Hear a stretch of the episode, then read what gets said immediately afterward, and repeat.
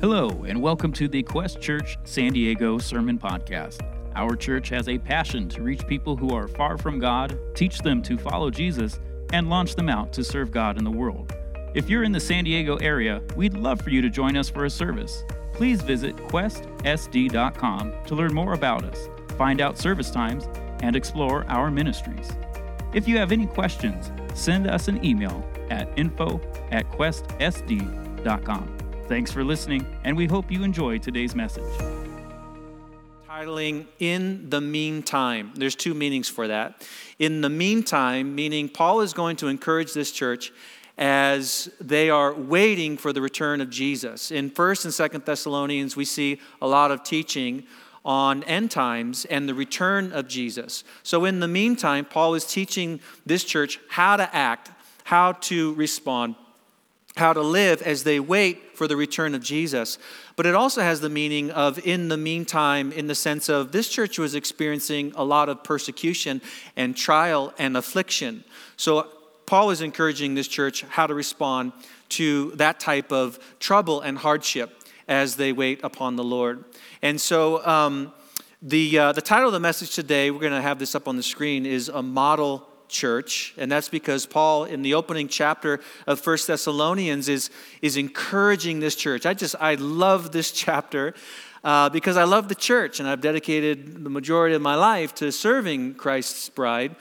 But uh, I just love talking about and seeing the scriptures and Pastor Paul's heart uh, for the church. And the point that we want to remember today as we read through and study, it's a very short chapter, only 10 verses, so we can jump into a lot of it. But uh, the point is that the, a quality church is valued by its people's character. A quality church is valued by its people's character. And you've heard me say this before here at the church, but uh, the church is not the steeple, it's the people, right? The church is not the location, it's not the building, it's not the facility. The church is the body of Christ, the people of God. There's a couple of analogies that are used to describe the church in the scriptures. One is the body of Christ, which speaks of our interdependency upon one another and our unity together. There's also a, a metaphor for the bride of Christ, which speaks of our close relationship with God as well as the building of God. That uh, Jesus said, I will build my church, and the gates of hell will not prevail against it. Paul, in his epistle, said that we are like living stones being formed and knit and fashioned together. And uh, so we become, as the body of Christ, the temple of the Holy Spirit, that God's presence is here as we meet and as we gather. And uh, as always, as we jump into a new book of the Bible, it's important to understand some of the themes and even the context and a, a brief introduction to this letter. As I mentioned, one of the themes for uh, Paul's letter to the churches in Thessalonica is to encourage this new church plant. In fact, Paul planted this church on his second missionary journey. And uh, during the book of Acts, or in the book of Acts, you can read about his time there, that Thessalonica was a very prosperous city in Macedonia. And you remember that Paul had a dream. He was trying to go into Asia. And uh, as he was trying to go into Asia and minister the gospel and preach the gospel, the Holy Spirit didn't permit him to do that. You ever experienced that in your life? You try to go do something, and God says, Nope, I don't want you to go there. He closes the door and he says, I've got something different for you. It's really important for us to take heed to God's warning and go where He's leading us. But he had a, a, dream and a vision of a man in Macedonia. He said, Come and help us. And he took that to mean uh, the direction of God. And so here at Thessalonica is one of those cities. And so uh, he was only there in Thessalonica only three, three weeks. So, very short time. And so this is a pretty remarkable story about a church plant that was planted in just three weeks. And now uh, Paul is getting word um, about this church from Timothy, who was sent there to minister. Timothy was a young pastor who was a son in the faith to Paul, and in, is fact uh, mentioned here in this first verse as one of those who are praying for and encouraging uh, the church. So, this is to encourage this new church plant. But uh, also, Paul, in a couple of these chapters, is going to defend his ministry and character, and that's because there are people who are saying, accusing him of false things. So, Paul is going to defend his ministry. And uh, another one of the themes is to address certain sinful practices, as Paul would uh, often do. And in these letters, it's uh, the emphasis and the focus of uh, being holy and pure. Paul is also going to address sexual immorality as well. And so, um, and then lastly, maybe um, a, uh, another theme is to correct certain doctrines. And the main doctrines that Paul is going to address deal with the end times, as I mentioned earlier, with the return of Christ. But um, Paul, as I said, planted this church during his second missionary journey, staying there only three weeks in this city. But if you read the story in, in the book of Acts, you know that there was a lot of persecution by Paul. He was traveling from place to place, and there was a group of people who were following right behind him and um, trying to destroy his, his ministry and trying to run him out of towns. And so in the. Um, in this city, in, in, Thessalonica, he was driven out by an angry mob and he had to go from place to place. And uh, most scholars believe that that First Thessalonians is, is the very first letter that, that Paul wrote uh, in all of his writings in the New Testament. And so this first letter is being written by Paul in the book, or excuse me, in the city of Corinth. As he is traveling from place to place, he lands in Corinth and writes this, this letter to the church in Thessalonica after he gets word about the good things that God is doing in this young church plant. And so uh, these are kind of the themes and a little bit of a background and history as to what is going on with this church as Paul opens up this letter and begins to encourage this church. And we're going to see Paul address just a couple of things, a very simple outline for us. You can jot this down in the margins of your Bible or in your journals. One, Paul is going to encourage the church because they are very enthusiastic about their faith. Secondly, we're going to see Paul. Uh, encourage the church about their example uh, towards other Christians and other churches. Thirdly, we're going to see Paul encourage the church because of their evangelistic mission and outreach. And then lastly, we're going to see Paul encourage the church because of the emphatic transformation and change that takes place in the church in Thessalonica. So, jumping into verse 1, 1 Thessalonians chapter 1, Paul, Silvanus, and Timothy to the church of the Thessalonians, say that fast five times. That's a tongue twister for you.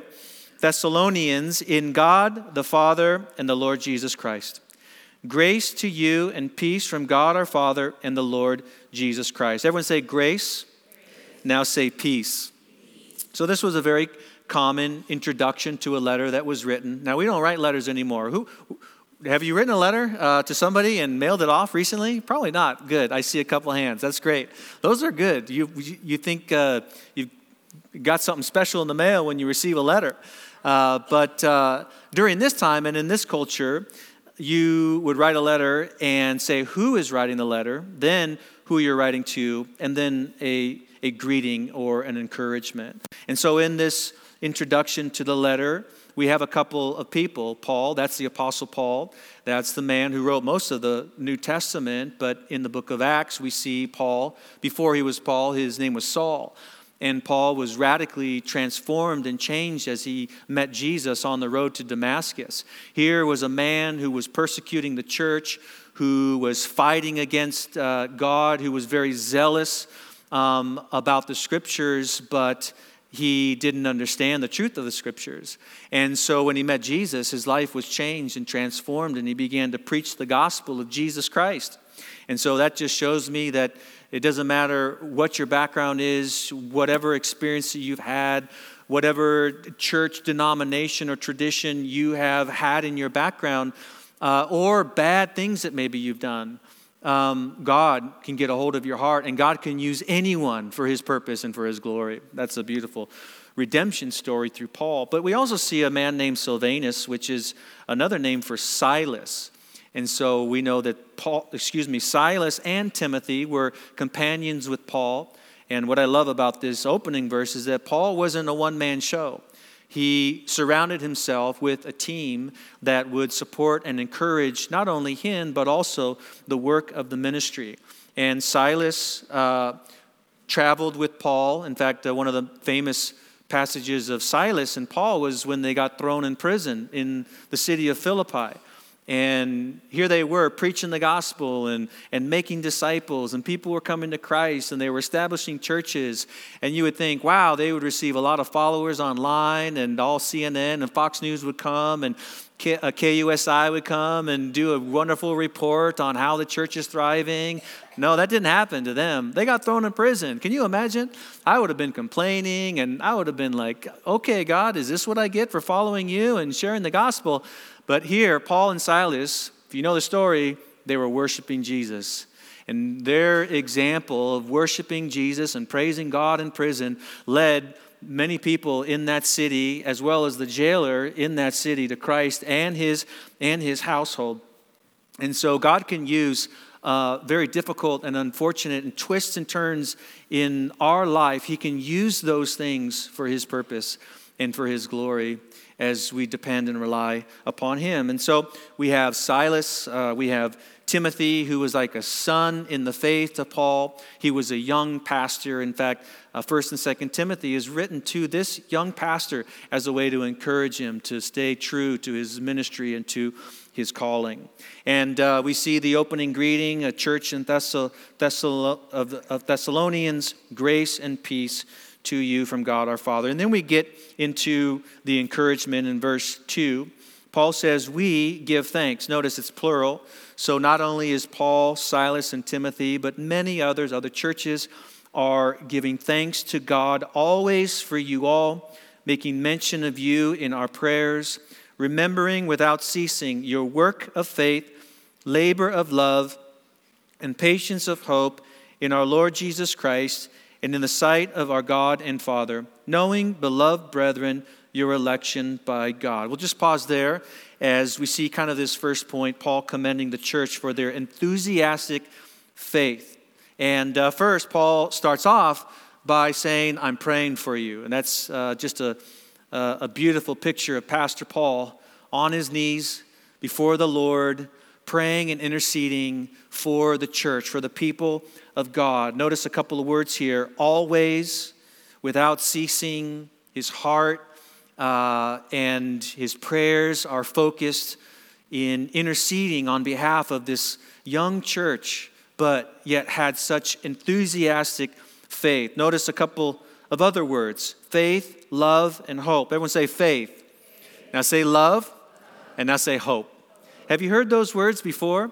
Maybe if you've read uh, 1 Corinthians chapter 13, where Paul is teaching about the love of God, that love is patient and love is kind, and lo- love does not seek its own, is not easily provoked. And at the end of that, he says, and these three remain faith, hope, and love, but the greatest of these is love. Here we find the first recorded Christian trifecta, if you will, of the Christian virtues the virtues of faith, hope, and love recorded here and really praising this church for having this faith. Now, biblical faith is simply trust trust in God, trust in His work. Uh, Paul was constantly preaching about the grace of God and faith in that grace. For by grace you have been saved through faith, and this not of yourselves. It is the gift of God, not of works, so that no one can boast. So Paul was preaching uh, grace alone and as well as faith alone and the trust that we have in the truth of God and the promises of God. Secondly, is love. Now, you can't read the Bible without understanding this great virtue of love. The Bible says that God is love and that we should model and demonstrate that love. For God so loved the world that he gave his only begotten Son, that whosoever believes in him should not perish, but have everlasting life. And God demonstrated his own love towards us in this, that while we were yet sinners, Christ died for us. The New Testament says that other people will know that you and I are disciples of God by the love that we have towards one another. So, love is an expression and a quality and a characteristic of a follower of Jesus Christ. But there's variations of love if you read throughout the, the scriptures. There's different descriptions and definitions of love. And the word love being used here in this verse is agape love, which is the highest virtue of love, meaning it's service and sacrifice. It's the love that God gives to you and I sacrificial, genuine care and concern and love. And uh, this is the love that the church was, was modeling. And then lastly, hope. Hope gives us a joyful expectation of God fulfilling his promises, even though we might not see all the details, even though we might not understand how God is working, even though we might not even agree with what God is doing in our lives. Hope is anchored in the truth of God and, and His promise to work out, as we sang in the song earlier, all things for our good to those that love Him and are called according to His purpose. In and of themselves, faith, love, and hope are beautiful. We could spend so many hours looking at Scripture and cross referencing that, but also being convicted and encouraged how we are growing in faith. But what I find interesting about Paul's introduction here is that he says faith is going to produce something. Love is going to produce something, and hope is going to produce something. And this is where real life hits the disciple and the follower of Jesus Christ. Notice there is a work of faith. Now, uh, I think it's in James, it says, faith without works is dead. We're also encouraged to work out our own salvation with fear and trembling. Now, the scriptures doesn't say that we earn or we um, uh, we earn God's salvation by the works that we do. Remember, it's grace through faith alone. Uh, but there's a transformation and there's a change that takes place. It's kind of a big word, don't get hung up on it. It's uh, sanctification. And sanctification is the process of being molded and shaped and changed and purified into the image of God, into purity and holiness, just like God. As the Bible says, I am holy, therefore be holy. So there's this initial work of sanctification through. Uh, the, the work of Christ on the cross, that the old has passed away and all things become new. But there's also a progressive sanctification because, as you and I know, we live in the flesh, we live in these physical bodies, and there's a war within us uh, between the flesh and the spirit, and we don't do the things that we want to do. So it's not about being perfect, but it's about being perfected. It's about Jesus Christ working his perfect will and plan in our lives and being molded and shaped and changed. So there's a work of faith. And what I find interesting is that this work of faith is happening within the church. There's other scriptures that support what Paul is saying is that faith grows exponentially through congregational assembly. When we gather together, when we support one another, when we fellowship together, when we pray for one another, then faith is being um, encouraged and faith is growing. That you and I cannot grow exponentially spiritually as well as um, in uh, spiritual maturity apart from the connected body and bride of Christ. That God designed us to grow in this work of faith together as the church. Secondly, there is a labor of love. Notice those words there. Now, this word labor is not a fun word, it means toil and wearisome and strenuous. And I'm sure you know that it takes a lot of work to love people who are, quote, maybe unlovable. They could be sitting right next to you. No, we're not going to go there. They could be in your home right now because they decided, oh, I'm not going to wake up and come to church. No, okay, we won't go there either. But it's very difficult. Sometimes you and I know to love people, it's hard. It doesn't come naturally to us. And this virtue of love that Paul describes, it can be strenuous. It can take a lot of work and effort. But genuine sacrificial love that Paul and the scriptures describe here is messy and it's costly. And Paul is saying that the church in Thessalonica, as well as I pray uh, secretly, all the things that we're talking about today, I pray and hope that is modeled and expressed in our church here, Quest, is that um, there, that church was a place where people could come in and immediately be hit with the love of God the love and the grace of God through the people of God. And one of the things we like to say here is that, you know, uh, the church is not a country club. It shouldn't be a country club. It should be a field hospital. And what we mean by that is that the church should be a place where broken people can come to be mended and healed by Jesus Christ. And as you guys know, as we look around this room, I don't see any perfect people. Nope, I don't see. I'm still looking. I'm still looking. And that's not the case. The, every single one of us has got issues. We're a bit dysfunctional. We've got some brokenness and some, some rough edges and sharp elbows. But when we get people together who are unified, the beautiful thing is that the common denominator is Jesus Christ as our good shepherd. As well as the common denominator is the Word of God. This is the common denominator as it goes out in each one of our hearts and it begins to convict and, and convince us and challenge us and, and change us as we come and gather around God's Word and we focus and, and follow the Good Shepherd. Then He begins to change our lives. And as we get together, it's messy, and there's a lot of cost that goes into Jesus Christ paid the ultimate cost. If we want to look at perfected love, we look at the cross of Calvary because at the cross of Calvary we see the love of God poured out through Jesus Christ. So, this labor of love, we are encouraged and called as a church to be enthusiastic about the work of faith building up one another, about the labor of love, getting down into the trenches with people and loving them where they are, but also being anchored in the hope in hard and difficult times. And this is what was affecting the church at the time. They were afflicted and going through persecution, but there was a joyful confidence that eventually turned into and evolved into a peaceful perseverance as they trusted God. And I think the anchor of hope that we have in Jesus Christ enables us not to fall apart or to drift away. And maybe you've heard from time to time, well, just follow your heart, or what are you feeling? That is a very bad uh, counsel. Don't follow your heart. The Bible says that the heart is deceitfully wicked above all else. Who can know it? And our emotions change from moment to moment and day to day, sometimes in an instant. And if we were to follow our heart or follow our emotions, we're going to run our lives into a ditch and we're going to cause it's going to cause a lot of problem and heartache in our lives. No, we don't follow our heart. We don't follow our emotions because those go up and they go down. We follow the truth of God anchored in faith in Christ and in his love and truth for us as well as the hope. This is the consistency of the follower of Jesus Christ.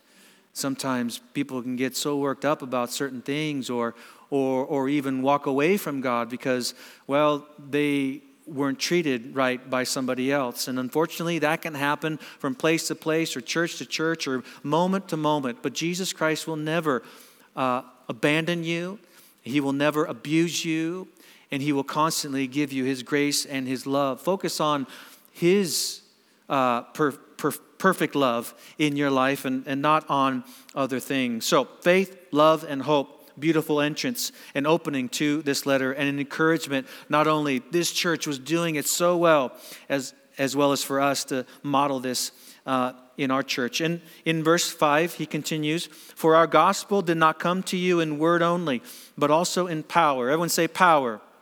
Now lift your arms up and, and uh, flex your, your arms. Now say power Oh, I see only a couple. You're like, oh, that, I don't want to do that. That's weird. Power, right? This is the power of God uh, in the presence of the ministry and in the presence of the church. You know, one of the qualities of the end times is that there will be a form of godliness, but denying the power of God. And you cannot deny the power of God when messy, broken lives encounter Jesus and their lives are transformed. That is where the power of God takes place, where people are healed and delivered from addictions, where marriages are restored, where prodigals return, where lives are changed. You cannot deny the powerful work of God in a person's life. Now, how does that happen? Well, one, it happens in the gathered church, but also through the power of the Holy Spirit. Notice how we did not come with word only, but in the power and in the Holy Spirit and in much assurance as you know what kind of men we were among you for your sake. So we have the representatives of God in verse 5, but then we have the receptivity of the church to the word of God in verse 6. And you became followers of us and of the Lord, having received the word in much affliction with joy. Notice they were joyful even in affliction through the Holy Spirit, that you and I cannot experience joy in the trials of life without the person and presence and power of the Holy Spirit in our lives. Is that not one of the fruit of the Spirit? Love, joy, peace, patience. You can stop there, but the, the, the, um, the qualities continue, but just in those first four are represented in these first four verses the patience and the hope and the power and the joy of Jesus Christ through the Holy Spirit, so that you became, verse 7, examples to all in Macedonia and Achaia who believe. Secondly, Paul compliments the church on their emblematic, their example to other people. And as I mentioned, we have the representative, Pastor Paul. This is a beautiful picture of a servant and of a minister of the gospel of Jesus Christ. I think one of, not the, but one of the greatest gifts that Jesus Christ has given his church are servant leaders who are appointed by God and anointed by God.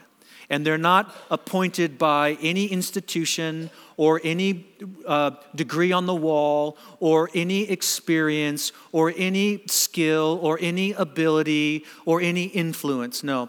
The servant leaders that are following the Good Shepherd and serving Christ and His church are appointed and called by God through the power and presence of the Holy Spirit. But they are also dependent upon His power for the work of the ministry. Paul says that the Holy Spirit appointed me uh, in the ministry as well as anointed my preaching. That Paul relied on the Holy Spirit to anoint his gospel preaching as well as his personal life. So his, uh, as we say, his walk matched his talk. He lived a life of example. Not only did he preach it, but he lived it. And you and I can sniff out a phony and a fake from a mile away. We can see hypocrisy in our spiritual leaders. We can see that they're not willing to do the things that they're actually asking other people to do. And you and I cannot teach people or show people to do things that we haven't and are not willing to do ourselves. And we can't lead people into places where we haven't already gone. And Paul says, Look at my example. Now, that's a pretty tall order because we don't want to say to other people, Look at my example because we're, we fail. And, uh, Oftentimes, it's in our failure that we want to hide, but Paul says, It's in my failure that I want to expose. I want to show my failure because then you can see the power of God in my life then you can see that even though I am weak, I am made strong because of the power of the Holy Spirit. So if you serve Jesus Christ and you're a follower of Jesus Christ, none of us are exempt from relying upon the power of the Holy Spirit to be his representative, as Acts 1 8 says, when the Holy Spirit comes upon you, you will receive power to be witnesses unto me in Jerusalem, Judea, Samaria, and the uttermost parts. And notice what the Holy Spirit is doing. He has a couple of roles if you read through the scriptures. He convicts the world of sin, righteousness, righteousness and judgment. He comforts those who need the comfort of God. He reminds us of the words of, of, of Christ and points us to glorifying Jesus. So, in Paul's preaching and in the preaching of the Word of God, notice he was living an example. He says, You know what manner of person I was among you. So, one, Paul lived within the community. He was accessible, he was available, he was right there. He was going from house to house, he was praying with people, he wasn't above. So if serving is beyond you, excuse me, if serving is beneath you, then leadership is beyond you. You can't serve and love, if you can't serve and love other people, then it's going to be a hard time leading and influencing and guiding other people as a pastor, as a shepherd, as a ministry servant leader. But here we see that not only is he living that example, but he's preaching it with the Holy Spirit activating that. So the Holy Spirit is bringing conviction uh, as well as convincing us and comforting us. And I know as I read the Bible personally, and as I follow Jesus personally in my life, I need all three of those things. I need the Lord to convict me. And sometimes as we preach the word, as we go through the scriptures, you might be thinking, well, did somebody fill him in this past week about what's going on in my life? Who sent that guy a text about all my problems and now he's talking about it? And there's this conviction. Friends, I don't know those things, but the Holy Spirit does. And the scripture says that it's alive and active, sharper than a double edged sword. It is going to pierce even the soul and the heart and the intent of our, of our lives. It's who you really are uh, as your heart is not the, I'm not talking about the physical organ that's beating in the center of your chest. I'm talking about who you really are, your person and your character and your emotions and your will. These are the areas that are being spoken to by the Holy Spirit, but also to convince you and I, to move us towards faith in the truths of God's Word, because I can't convince you, I can't convict you. Uh, and it's the Holy Spirit that does that. But I can stand upon the power and the truth of God's word. And so the Holy Spirit, as Paul says here, as Pastor Paul was preaching the Holy Spirit back then and even to this day, that the Holy Spirit works through the holy spoken word.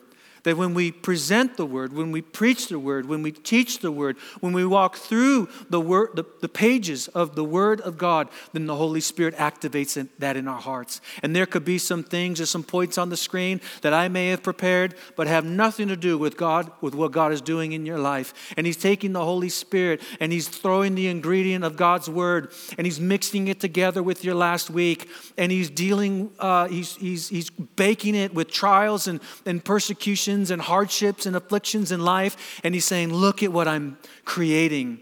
It's something sweet, it's something good. And we, being, we, we, we begin to be convinced of it through the power of the Holy Spirit. This is the work of God in the church. A great gift that God has given to his church are those who would be anointed and appointed preaching the gospel. But notice how the church responds to this. The church responds in receiving. This is a great church. This is a wonderful church where the Word of God is being anointed by the Holy Spirit, and the people of God are coming with their Bibles. They're coming with their hearts open. They're coming with anticipation. They're leaning on the edge of their seat. Not to hear what Sherwood says, not to hear what MacArthur says, not to hear what Jer- David Jeremiah says. I could, the list could go on. Those guys are great, wonderful ministers of the gospel representatives and examples and people to follow as we're encouraged to do. Remember the faith of our spiritual leaders and encourage and pray for them. But we're leaning into what God has to say to us because all this past week, the world has been leaning into us. It's been pressure and it has been hardship. And notice they're receptive. A church that is receptive to the word of God is effective in the world of men. As they receive God, notice that their reputation went out to all the world, all the known world. It was told of this small church plant, only three weeks old, were so fired up and zealous for the things of God. The power of the Holy Spirit was in their presence, and lives were being changed and transformed. They were rallying together around the spoken, taught word of God. They were feeding and following. That's the picture of receptivity to the word of God. Are you feeding on God's word?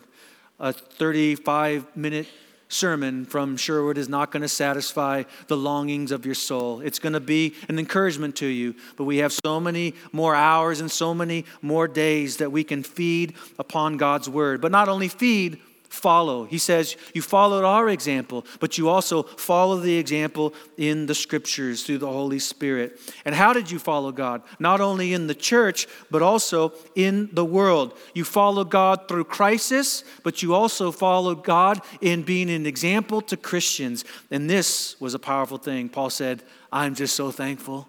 There is the work of God in the midst. You're loving those who are messy and coming to Him. You have faith that is working out power.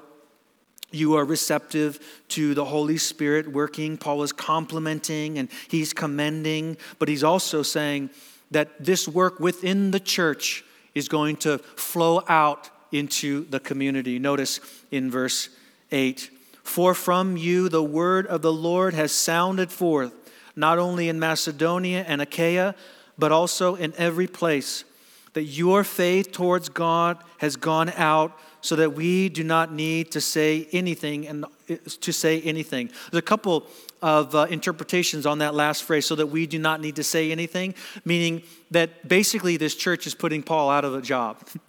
that as he goes around, he's preaching the gospel. He's like, oh, yeah, Paul, that's good, but we've, we've already heard this from the church in Thessalonica. They've been sending forth, it's kind of like an echo or it's like a ripple effect. That when the Word of God is activated in the people of God, it drops this big boulder in the midst of that community. And it's like a ripple effect that goes out from the four walls or wherever they're gathered. They don't have to be in a building. But as that goes out into their neighborhoods, it goes out in their communities, it goes out into their cities, it begins to splash the love, the faith, and the hope of God on all these people who are far from God. And they begin to say, wow, God is in their midst and God is working. Paul congratulates this church on their evangelistic mission. to go out and to share. One, there is a reverberation of the truth of God. And secondly, Paul says there is a reputation of the people of God. And this is that echo as it begins to just carry throughout various cities, various homes, and, and various sounds. It's like if you were to spray yourself with some perfume or some cologne and you walk around, you get a little scent of it and you know, wow, that's a nice scent, or who is that, or I can smell it. It lingers. The same is true of the follower of Jesus, filled with the Holy Spirit, the Word of God just rippling and echoing and, and transmitting, if you will, from their life as a sweet smelling aroma to not only the churches or other Christians saying, wow, that's awesome, keep up the good work, go for Jesus, stay fired up. Because oftentimes we think about a three week old Christian, oh, yeah, they're just really fired up about Jesus. It's okay, give them a couple of months and they'll calm down. Whoa, what are we talking about there? We don't want to say that. We want to be inspired by those uh, proclamations of faith, and we want to have that same zeal and that same passion. But what happens over time? Oh, well, we've sung that song before. Oh, well, those donuts aren't that great. Oh, well, the coffee's not all that. Yeah, the coffee. Well, it brings up a question what makes a great church? We were talking about this earlier. Oh, well, I don't know. Maybe it is the donuts. Maybe it is the coffee. Could we, or should we, or are we? That's superficial when it comes to what makes a great church. We shouldn't be. We think about some of these things. There's a couple of things that we notice on our website as people are searching and coming to different churches. One is they look up the pastor and uh, they look at, well, who's the pastor? Secondly, they listen to a message. Thirdly, they look at our statement of faith. And then fourthly, these are the most hit on our website. And fourthly, they look at whether or not we have a children's and, and stu- uh, students' youth uh, ministry. And these are great things to, to have. And um, I guess once they look at that first one, who's the pastor, then they move to the next church. They're like, we're moving on. That's okay. Well, that's for somebody else, not me. No, but a church is not defined by who their pastor is. A church shouldn't be defined by what kind of coffee they serve or how good their refreshments are. Uh, that's not a, the quality of what makes a church great. Listen, we've already read Here's a, here's a test afterwards, so I hope you've been paying attention. No. What makes a great church is when people, normal people, ordinary people, genuine people, real people, come into a place like this and they just get hit with the whiff of the love of Jesus.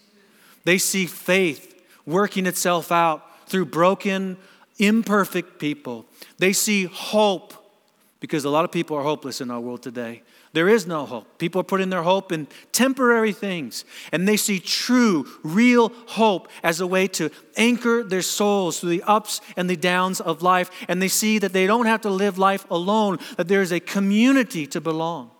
There is a body and a congregation to be a part of, that they are not alone, they can do this together. But they also recognize that the Word of God is being preached. Not how good it's being preached, because we all know that that's not that great through this man, but it's not about this man, it's about the Holy Spirit. And as the Holy Spirit is being is, is teaching his word, you should find a church that is teaching the word of God. Going through the books of the Bible and teaching God's word and opening it, as Jesus said, make disciples of all nations, baptizing them in the name of the Father, Son, and Holy Spirit, and teaching them to observe all that Sherwood has put on the screen. No, that's a joke. No, teaching them to observe all things that I have commanded you, and I'm with you always. To point people to Jesus. Do you have a church that has pastors and servant leaders and elders and deacons who are your servants, who live with you, who visit your homes, who pray for you regularly, who are available and accessible, who you can text and call, who are right there? That's a place where you've got shepherds who love. And we see this preaching of the word, this, this work of, the, of, of God in, in every place, is a reputation. And this reputation is so powerful in this church that when God's word renews our lives, it has a ripple effect for all to see. There's a genuine work of change. But that we are also encouraged in these verses to see that a church and a Christ follower should have the gospel as its message and the globe for its mission. The gospel, the good news of Jesus Christ. That's the message we preach and we proclaim. And then lastly, we'll close with this because we have the opportunity to come to communion table this, this morning and celebrate that in verse 9. For they themselves, I get all fired up when we talk about the church. I don't know what that's all about. But verse 9, for they themselves declare concerning us. Who's they? Those are people, different cities. They're talking about you and what's going on in your church and through your people. They declare concerning us what manner of entry we had to you and how you turned to God from idols to serve the living and true God and to wait for his Son from heaven, whom he raised from the dead, even Jesus, who delivered us from the wrath to come. Paul credits the church at the end of this chapter with an emphatic transformation. You cannot deny that these men and women, that these families turned from idols. This is a powerful sense of change. To turn means to repent. To turn means to go in a completely opposite direction. You see, when you and I walk away from sin, and walking away from sin is the result of running into a Savior. When you run into Jesus, there is no other direction. The direction is to follow Him. And as we follow Him, we choose to pick up our cross daily. We choose to deny ourselves daily. We choose to be crucified in our own flesh and pick up that cross and follow Him. We choose to be changed, that we are walking away. We're putting down. For them, it was idols. It was something that was taking priority in their lives, worshiping other things. And we could talk about things in our lives that are taking the focus and the priority of our attention away from worshiping, away from fellowshipping, away from gathering, away from witnessing, away from sh- sharing uh, Jesus with others, away from growing spiritually, away from reading our Bible or praying. These are the simple things, but so profound in what makes a church great, a body, a congregation, a people of God great. This is what makes them great.